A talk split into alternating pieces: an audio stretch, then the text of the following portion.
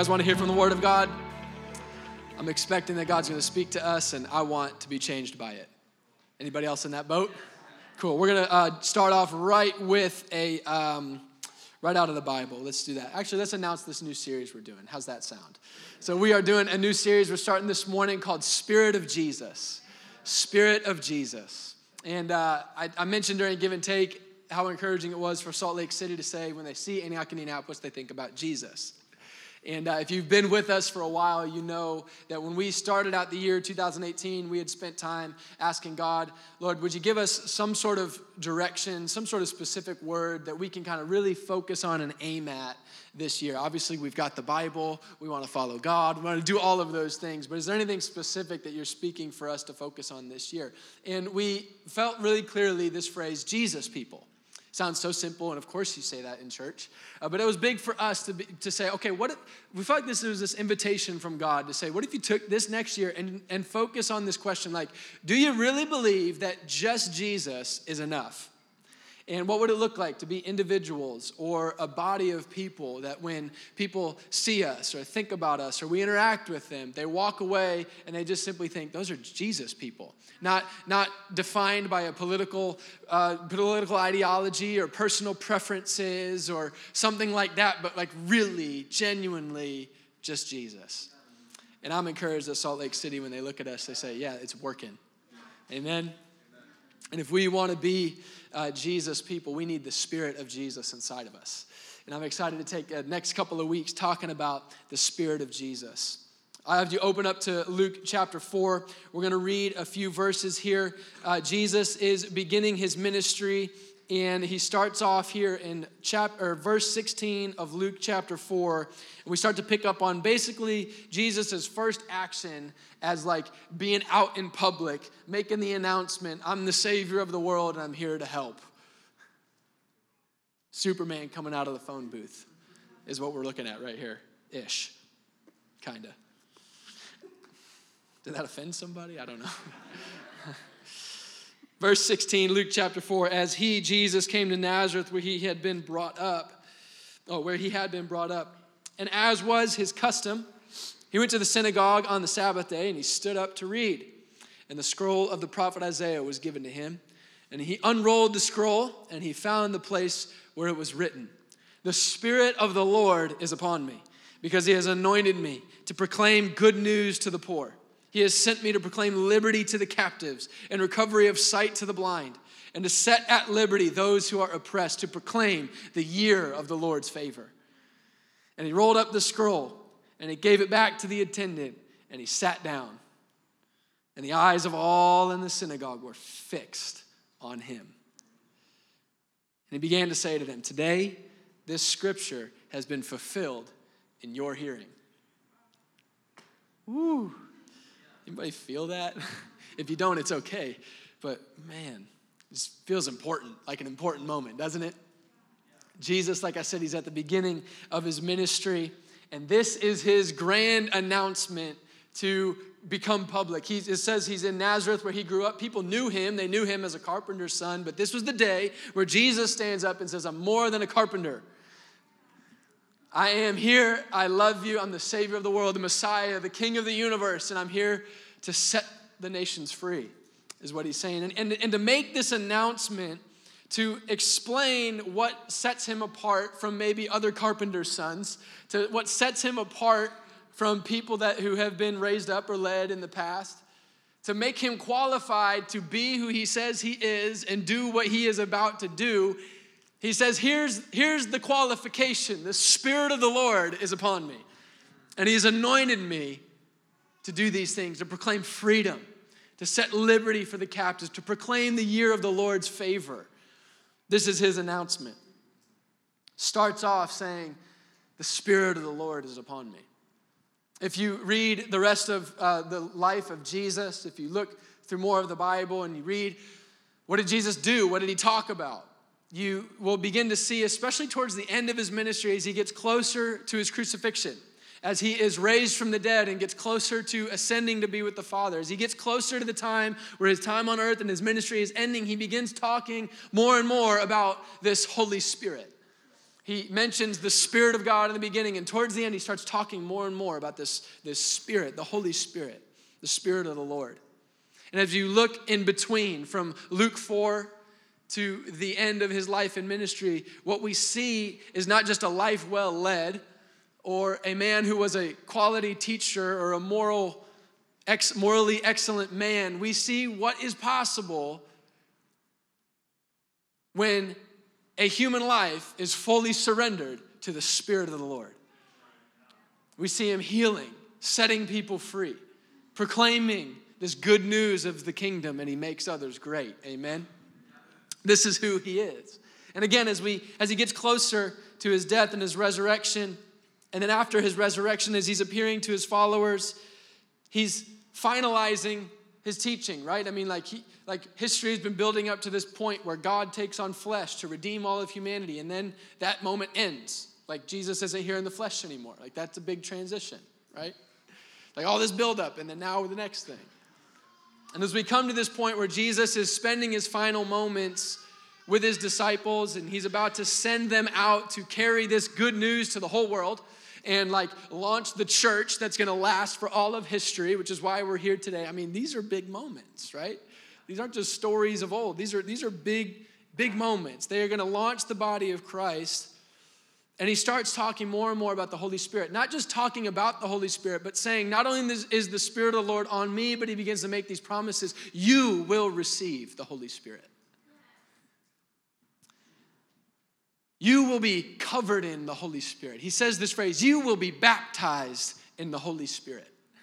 That word baptized, it, it, it, means immersed, covered in, dripping with, soaked by, consumed in.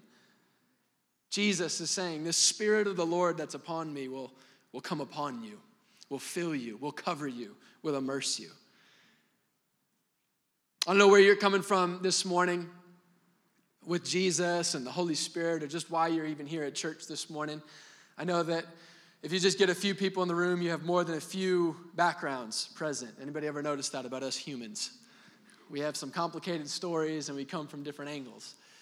I don't know about you, I grew up in church. I grew up in a Christian school. I grew up with parents that loved Jesus, environments that where I was in church all the time, but when it came to the Holy Spirit, I never really heard much about the Holy Spirit. I had heard that there was this thing about God called the Trinity, this complicated deal of like the Father, the Son, and the Holy Spirit. And I heard a lot about the Father, I heard a lot about Jesus, but not so much about the Holy Spirit.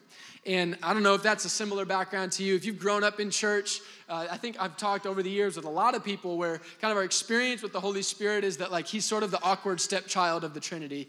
And like he's like mis- mystical and a little weird. And so like we love the Holy Spirit, we just keep him in the corner because we never know what's going to happen if you like let him out of the bag, right? and like and, and, and some of you you know whatever that, that is what it is some of you are, come from some church backgrounds where uh, the holy spirit was kind of this leveraging point for manipulation or like just to be weird to be weird or like qualify and classify who's super spiritual and who's not. I know there's, there's different people with kind of different hurt or pain or, or just bad experiences when it comes to talking about the Holy Spirit. Some people, maybe you're in this room and you just have never really been in church before around the Bible and you're kind of like, what's with all the baggage? you know, if it's in the Bible, why don't we just talk about it? I thought that's what Christians did. That's a great point by the way. And I, I think that we could learn something from that. Or maybe, maybe you come from a background that's really healthy and, and you have been in a lot of environments where you have been raised up and experienced the power of the Holy Spirit in a really healthy way. And you know, you know the Holy Spirit like you would know Jesus. And, and that's really awesome. And, and I'm, I'm thankful. I'm thankful for that. I don't know where you're coming from this morning, but I want us to talk about this and kind of have a same starting point of let's just let's just go to the bible and let's talk about this for a couple of weeks. Because like i said we want to be jesus people. I want to be a jesus guy. And so that means like i want to look at who jesus was what he did and what he promised. And, and, and it's just true that if i want to be a jesus guy if we want to be jesus people we've got to have the spirit of jesus. If jesus made such a big deal about us being filled with His Spirit, then let's make a big deal about being filled with His Spirit. Amen? The good news about all of this is that it's not out there, ethereal, unattainable sorts of things. Jesus didn't just say, be filled with the Holy Spirit. He said, you will be filled with the Holy Spirit, which means that Jesus has given us this promise. And how many of you know Jesus is good at keeping his promises? Acts 1, if you want to flip around with me a little bit today, you can do that. Also, verses will be on the screen as usual. Acts chapter 1, we have our last recorded conversation of Jesus with his disciples. And so you would, you would uh, rightly imagine that this is an important conversation, that Jesus needs to make one final point to summarize everything he's been about, everything he's been preparing them for as they get sent out. And in Acts 1, verse 4, it says this And while staying with them, his disciples, Jesus ordered them not to depart from Jerusalem, but to wait for the promise of the Father. Touch your neighbor and say, The promise of the Father. The promise of the Father, which Jesus had said, You heard from me. John baptized with water, but you will, there's this promise, but you will be baptized with the Holy Spirit not many days from now. So when they had come together, they asked him, Lord, will you at this time restore the kingdom to Israel? And he said to them, It's not for you to know the times or seasons that the Father has fixed by his own authority. They're asking him a question about the kingdom of God, and Jesus is essentially saying, That's not the question you need to be asking right now because that's not an answer for you to have. But here is the question you should have asked and the answer that you do need. Thank you, Jesus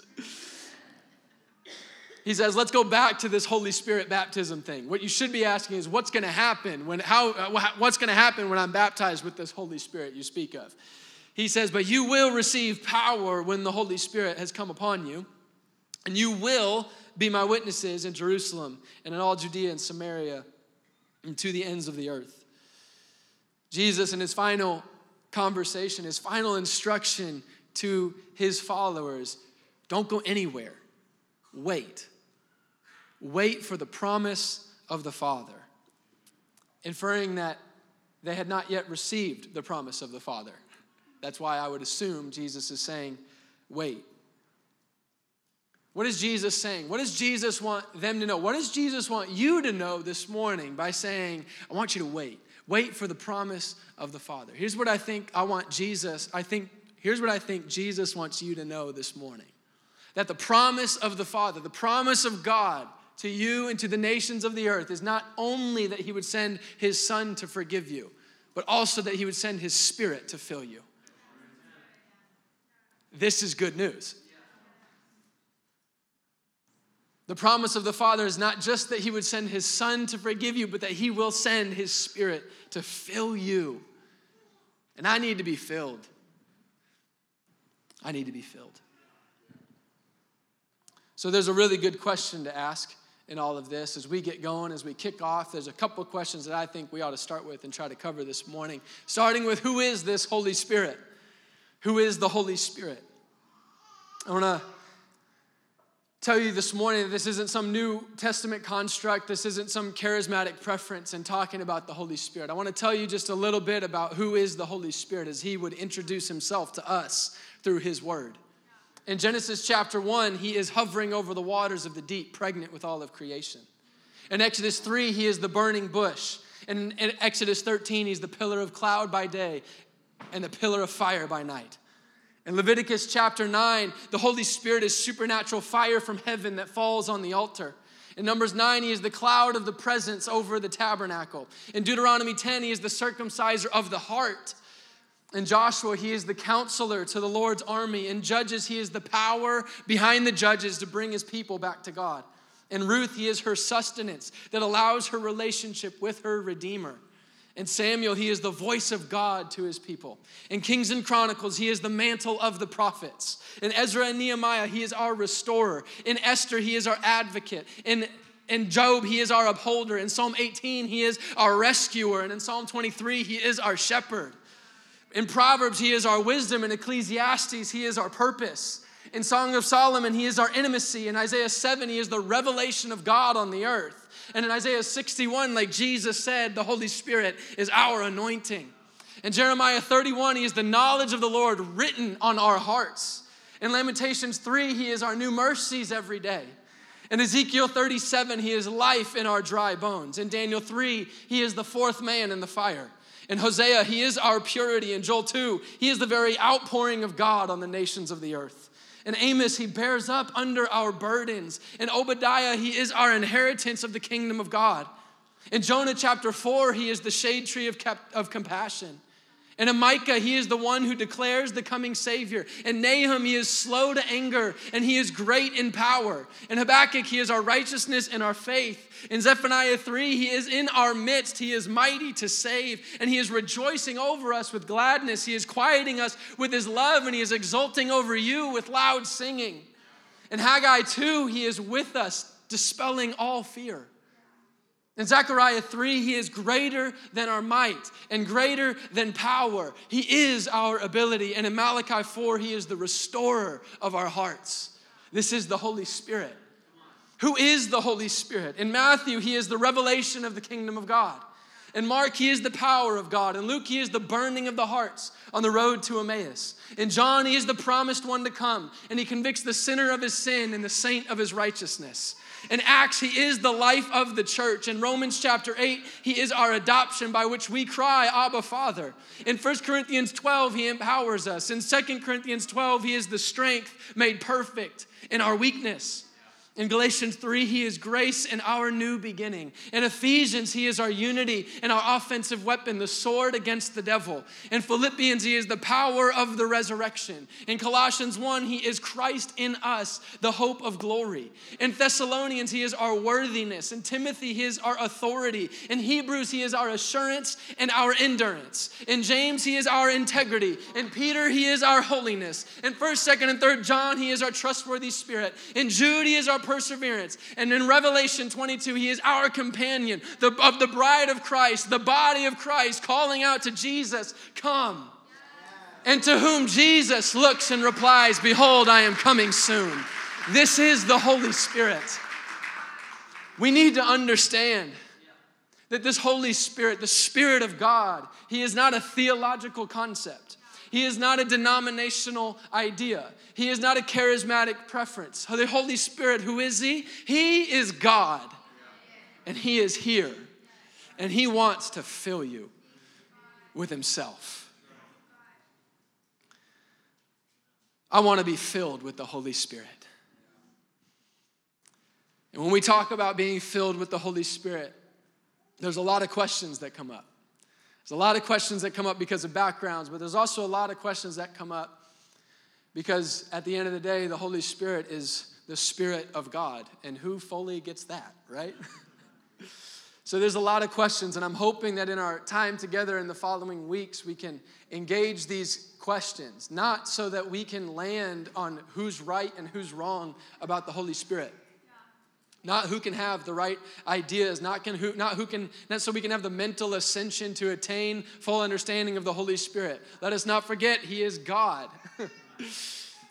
so, yes, there is always a mystery. He is mysterious, but He is God, and therefore we can know Him. And my hope in these weeks together is that we would be equipped. We would be equipped to know the Holy Spirit, to walk with the Holy Spirit, be filled with the Holy Spirit to be who the Holy Spirit says who we are and do what the Holy Spirit says that we can do so that Jesus would be glorified and the world would be impacted by our lives. I want to be full of the Holy Spirit. There are a lot of questions that I think that we need to talk about.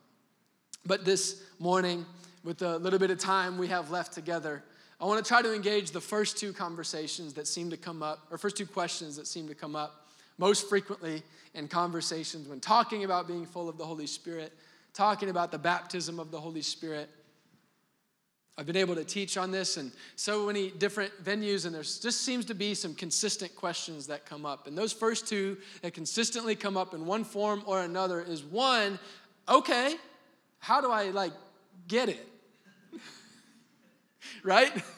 so okay, how, how do I how do I like do this baptism in the Holy Spirit thing? How do I do it? How do we get it?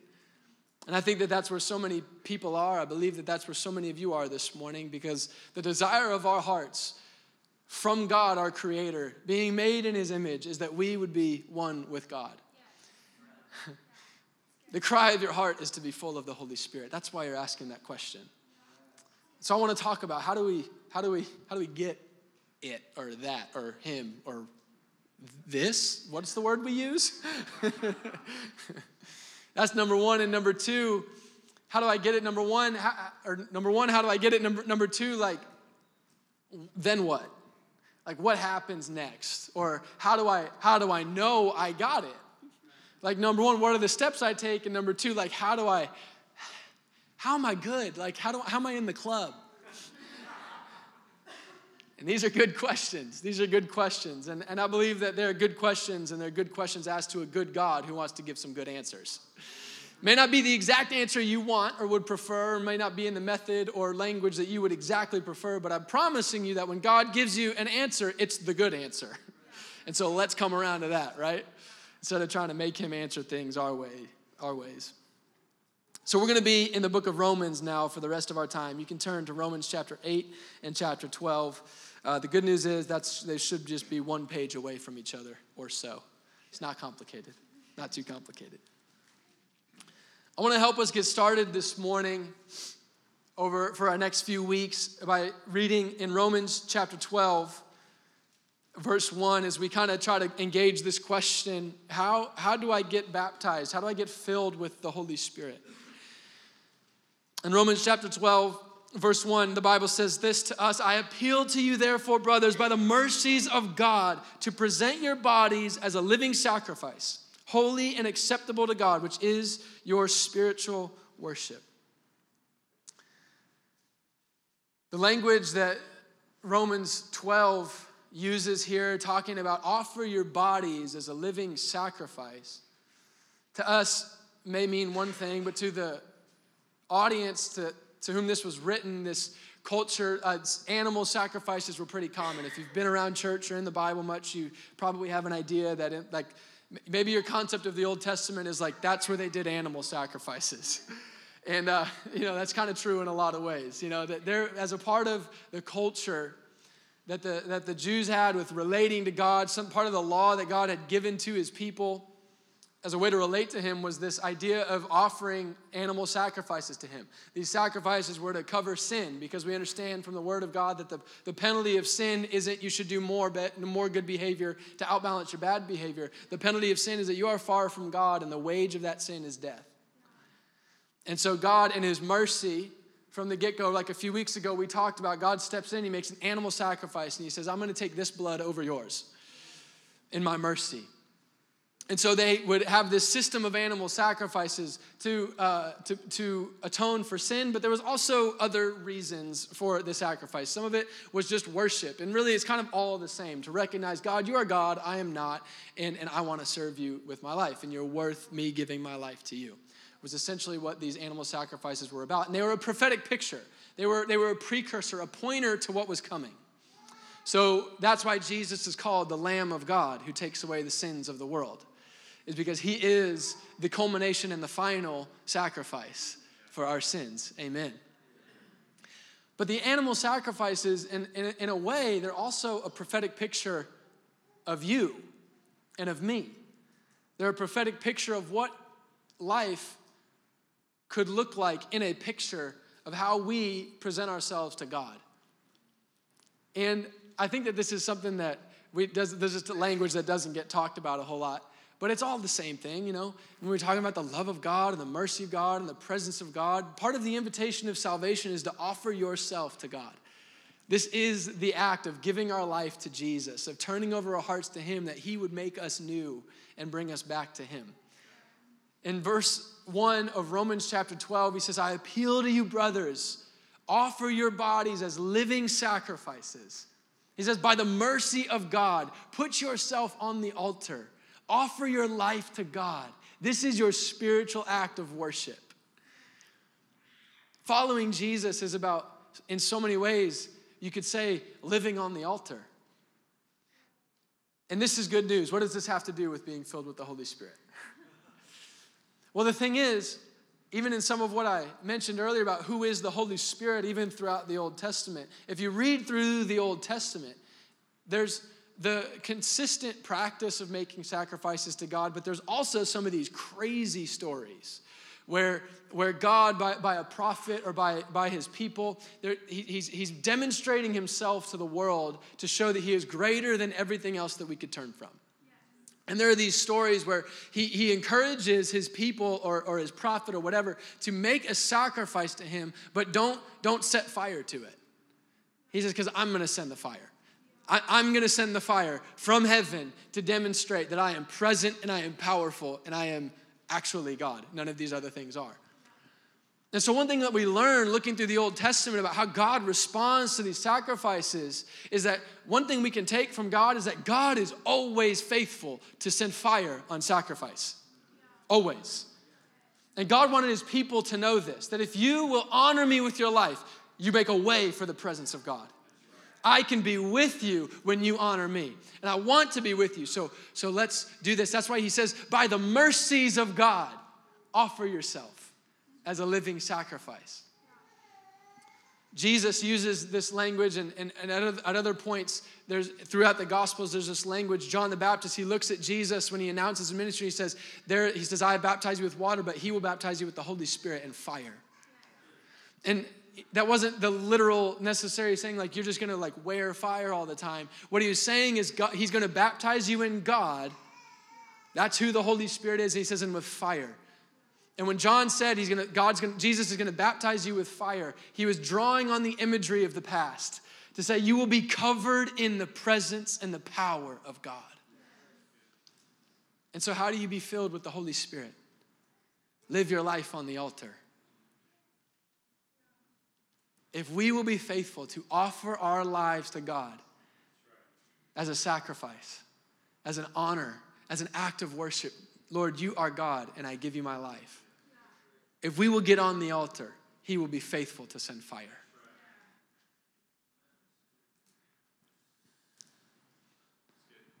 This is our act of worship. And I want to encourage all of us and encourage myself in this too that along the way, as we talk about the baptism of the Holy Spirit, as we pursue being a people filled with God, there are moments and there are moments of encounter. There are going to be times of, of physical encounter or, or deep encounter or, or I don't even know how you say it, but just those moments where it's like, boom, that was God, you know? And God's gonna shake you and He's gonna impact you, He's gonna speak to you. There's gonna be these moments throughout our life as we live our lives on the altar, but that's not what we're pursuing. We're not pursuing the moments and we're not measuring by the moments. My dad did a great job preaching last week. If you were not here, go, go listen to it. I listened to it on Thursday. I'm pretty sure I got saved again. so good. But he was talking about spending time with Jesus every day. This is what it looks like to live on the altar. If you want to know more of what I'm talking about, just go listen to last week's sermon. Put yourself in the presence of God, and He will cover you with Himself. And I love my dad said, he said, I've been doing this for 35 years, and some of these stories, it sounds like I just woke up one morning and all this stuff happened. And there will be those moments. But his point was, this is 35 years of being put in front of the presence of God. And I want to encourage you, give it some time. Live your life on the altar and you will look back and you will look up and you will see that God is on you. God, God is faithful. Whether you feel it or not, see it or not, can pinpoint it or not, you will see the fruit of the fire of God in your life. Live your life on the altar if you want to be filled with the Holy Spirit. And I guess it just is worth saying, since we're usually pretty honest around here, I'm going to say it to myself too. Like, if I'm not going to live on the altar, I can't expect to be filled with the Holy Spirit. And so sometimes we got to be honest with ourselves, right? God, why won't you? And he's like, the invitation's right there. Am I right? Sometimes I'm like, ah, I'm not up there. but the moment I surrender, there's Jesus. We can live our lives on the altar, and God is faithful to send fire. So that's how we are filled with the Holy Spirit. If you have more questions about how to be filled with the Holy Spirit, I would encourage you to read your Bible. it's basically what it's all about. Next question. Okay, so I'm doing that. What does it look like? What's the fruit of this? What's the result? How do I how do I know? How can I look at my life and say, "Man, that's good. I'm being I'm living full of the Holy Spirit." Romans chapter 8. Are you there? If you're there, say I'm there. Awesome. How we doing? Can we do another shout out while we're here at church? Just interrupt the message. Got a hero in the room this morning, Mr. Ross the Merchant, ladies and gentlemen. oh, there's a long story there, but he, I'm thankful for that guy. Romans chapter 8. Are you there? Awesome. We're going to read a couple of verses here, verses 1 through 8. Did I give you 8 or 7, guys? 7. We'll do 7. Romans chapter 8, 1 through 7. There is therefore now no condemnation for those who are in Christ Jesus, for the law of the Spirit of life has set you free in Jesus Christ from the law of sin and death. For God has done what the law, weakened by the flesh, could not do. By sending his own Son in the likeness of sinful flesh and for sin, he condemned sin in the flesh in order that the righteous requirement of the law might be fulfilled in us.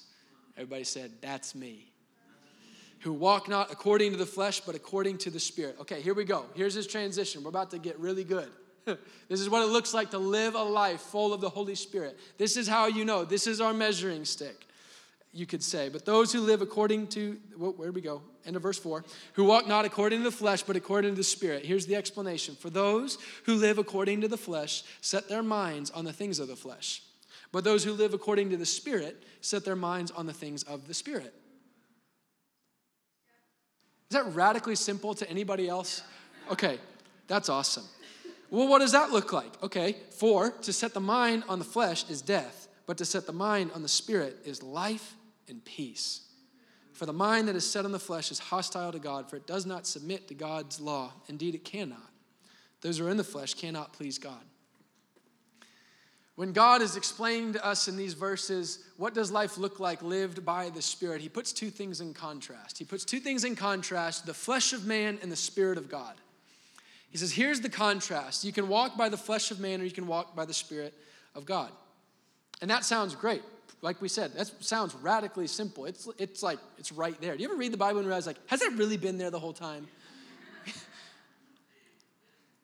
so it's right there, but so often when we talk about and we think about living life full of the Holy Spirit, what we can do in setting the contrast is we replace the flesh of man with the mind of man. And we say that the contrast is not between the flesh of man and the Spirit of God, but the mind of man and the Spirit of God. In other words, it's easy, and, I know so many people in an environment where it's like, if you want to walk by the Spirit, just like throw your brain out the window and let's roll. and rightfully so, a lot of people are like, this is weird, I'm out. right? But that is not what he says. He, he doesn't put the mind at odds with the Spirit of God, he puts your flesh at odds with the Spirit of God.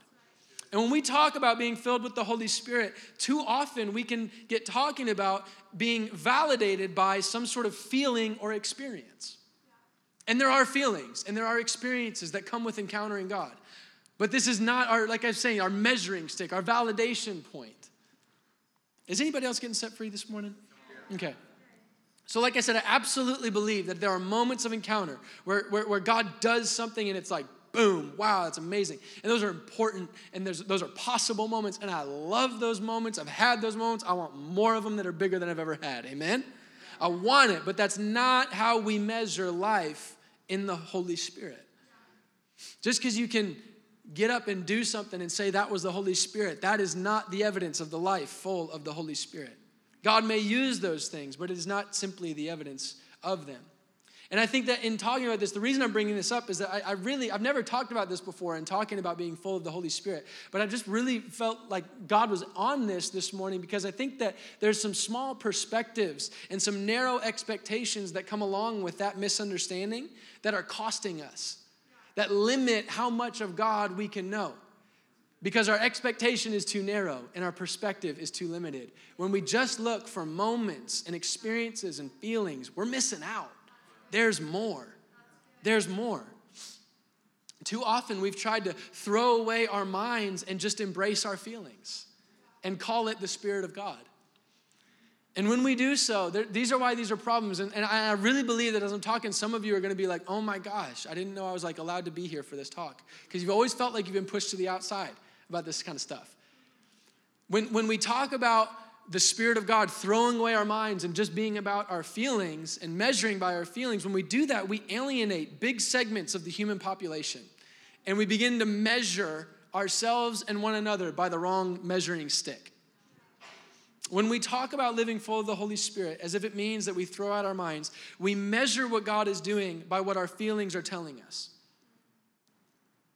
And that's no bueno. That's not a good thing. Like, if you've ever tried to live your life just measured by your feelings, like, mayday. Hello, roller coaster. Here we go, right? We measure what God's doing by our, by our feelings, by what our feelings tell us, and so we're missing out on what God is doing, but we're also alienating people who aren't feelers, right? Who aren't like the feeler type, because they get the message that if you don't feel it, you're not that spiritual. And so then in a lot of people's minds, it's like, okay, we can talk about the Holy Spirit is in the Bible and all that kind of stuff, but like, I'm not really qualified because I'm not like that feely. That's sad. We alienate people who aren't feelers. And, and we also, when we talk about just throwing out our minds and, and living with God simply by our feelings, we, we alienate people who are smart and like have a value for using their brains, for understanding. And some of us, like some of us are just like feelers, like, let's just ride the wave. Whoa! And it's like, okay, awesome, that's great. Like there's room for that, let's do that. But let's also have some respect for people who are like, I'd like to understand and like think about this and, and have a value for like truth and evidence and all of these sorts of things like somehow we have made walking with god about throwing away your minds and therefore we have done things like pit science against god. And so you got to like pick one you know? It's like if you don't feel it you're not super spiritual and if you have to think about it you don't have faith. Science is not against god. Science cannot replace god. It's science. Like we're talking about god. Like Science is the exploration of God, not the explanation of God. And we need to invite our minds back into the Holy Spirit. Because what he says here in Romans chapter 8 is that walking by the Spirit is not throwing away your mind, it's taking responsibility for what your mind is set on. So, walking by the Spirit is not about not thinking, it's about letting the Holy Spirit teach you how to think. And there is some stuff that is holding back the church, not because we need God to do something else, but we need to start thinking right.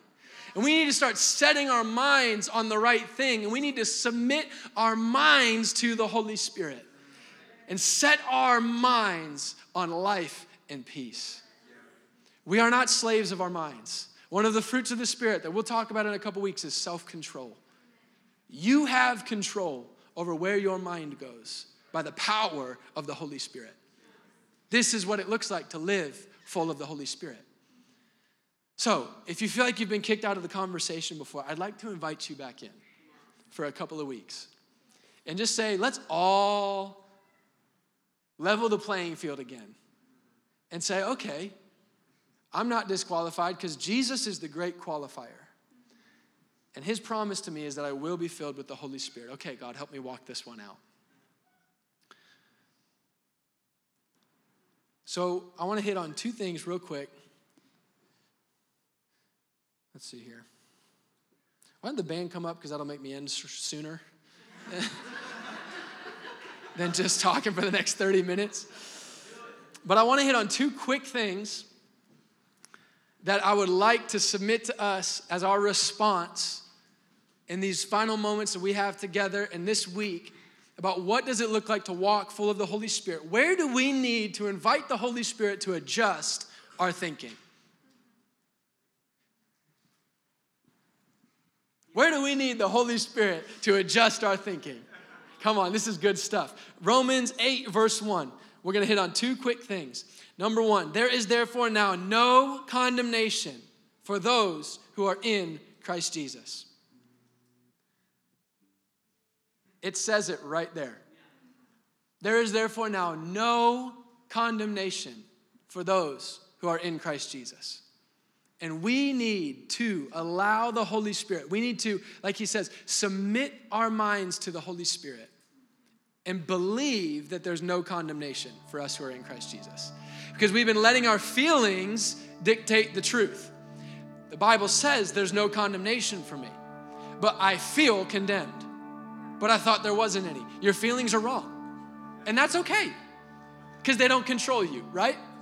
In Romans chapter 12, verse 2, he continues, offer your body as a living sacrifice. And then he says this in Romans chapter 12, verse 2. This is what's going to happen. For those, or do not be conformed to this world, but be transformed by the renewal of your mind.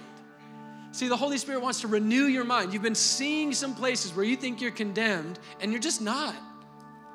Like, the reason we need to know who the Holy Spirit is, is because He's the one who tells us who we are. If you want to know who you are, you need to start with who is the Holy Spirit. When you get to know God, you get to know you. There is therefore now no condemnation for those who are in Christ Jesus. Something else we're going to talk about in a couple weeks is that the Holy Spirit does convict us. And we do get convicted of our sin. But there's a huge difference between conviction and condemnation. Condemnation is over you, right? Like, sorry, the jail is shut, you're condemned. But there's no condemnation for those who are in Christ Jesus because he became our sin so that we could become the righteousness of God. The difference between condemnation and conviction is the presence of hope. I don't see one person writing that down. There we go. We got a couple in this section. You need to write that down because you think about this a lot. The difference between condemnation and conviction is the presence of hope. When the Holy Spirit convicts you, the reason it's not condemnation is because He's saying, hey, that's not who you are, so let's just stop and move on. Conviction opens the door, condemnation locks the door to freedom. There's no condemnation for those who are in Christ Jesus. And I want us to invite the Holy Spirit say, God, where am I thinking a little bit wrong? And would you teach me, Holy Spirit? Show me who I am. Verse 4 of Romans chapter 8, he says this at the end those who walk according to the flesh, not, not, not according to the flesh, but according to the Spirit. He says, For those who live according to the flesh set their minds on the things of the flesh, but those who live according to the Spirit set their mind on the things of the Spirit. For, the, for to set the mind on the flesh is death, but to set the mind on the spirit is life and peace. Life and peace.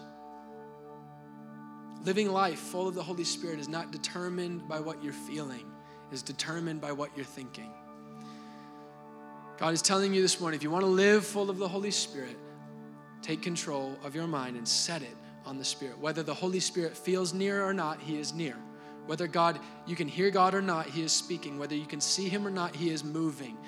Again, living by faith doesn't mean you don't think, it means you think from God's perspective. We've got to let the Holy Spirit engage our moments, engage our lives, and say, God, I need you to show me life and peace in this. First Corinthians says that we have been given the mind of Christ. It says, "Who can know the mind of God? Who can?" It says, "Who can know the, who can know the mind of a man except the spirit of a man?" In the same way, who could know God but the Spirit of God? And we have been given the Spirit of God. You are welcomed into the mind of God as He looks at your life and sees how you're. We are allowed to walk with God and ask Him to teach us how to see, teach us how to think.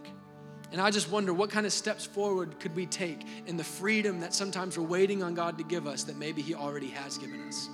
I wonder what kind of steps we could take when we're discouraged. And even I wonder what kind of steps forward we could take as a culture and a society and as a church and as individuals and as families if we took control of our minds and we set them on the Spirit. What kind of impact could this have on the way we parent, on the way that we interact with our coworkers, on our mental health in our nation? What could happen? if we set our minds on the things of the Spirit. Like instead, there's the contrast. We're either choosing to set our minds on death, which is why there's so much death, but we don't have to. We can set our minds on the things of the Spirit of life and of peace.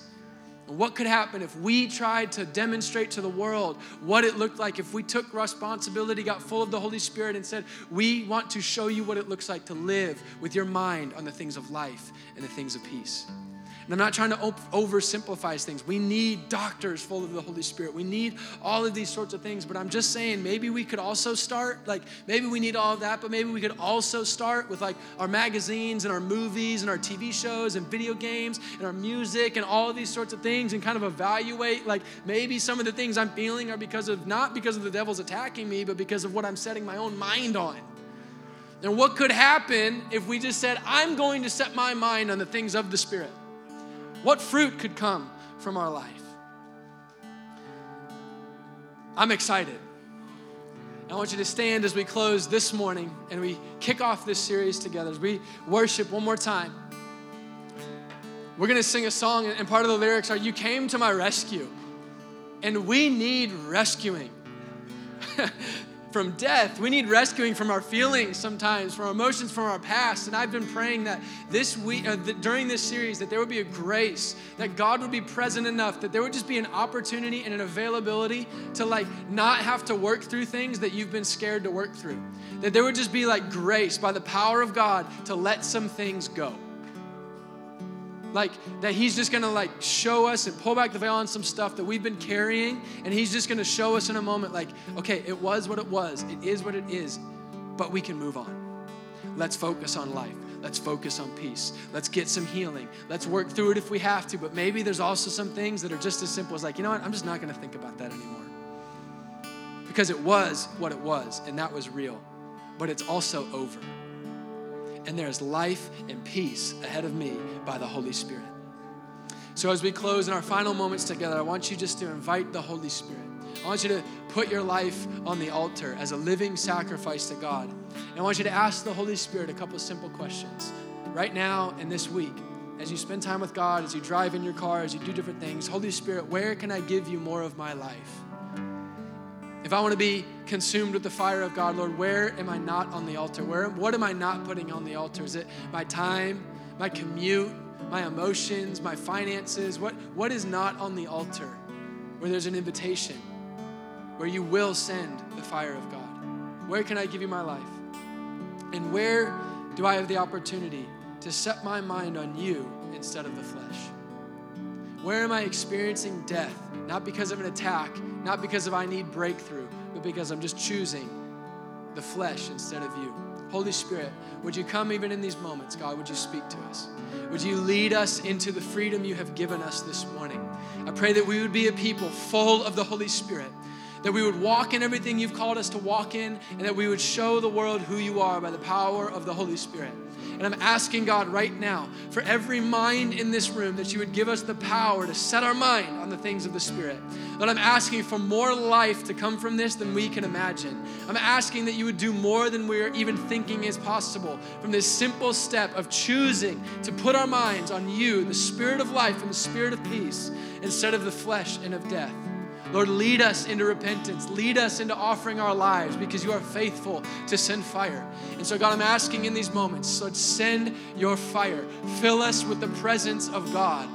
Overflow in us. Let us be a people who are marked by the Spirit of the Lord being upon us. That we would be anointed to bring freedom to the world by the power of the Holy Spirit and in the mighty name of Jesus.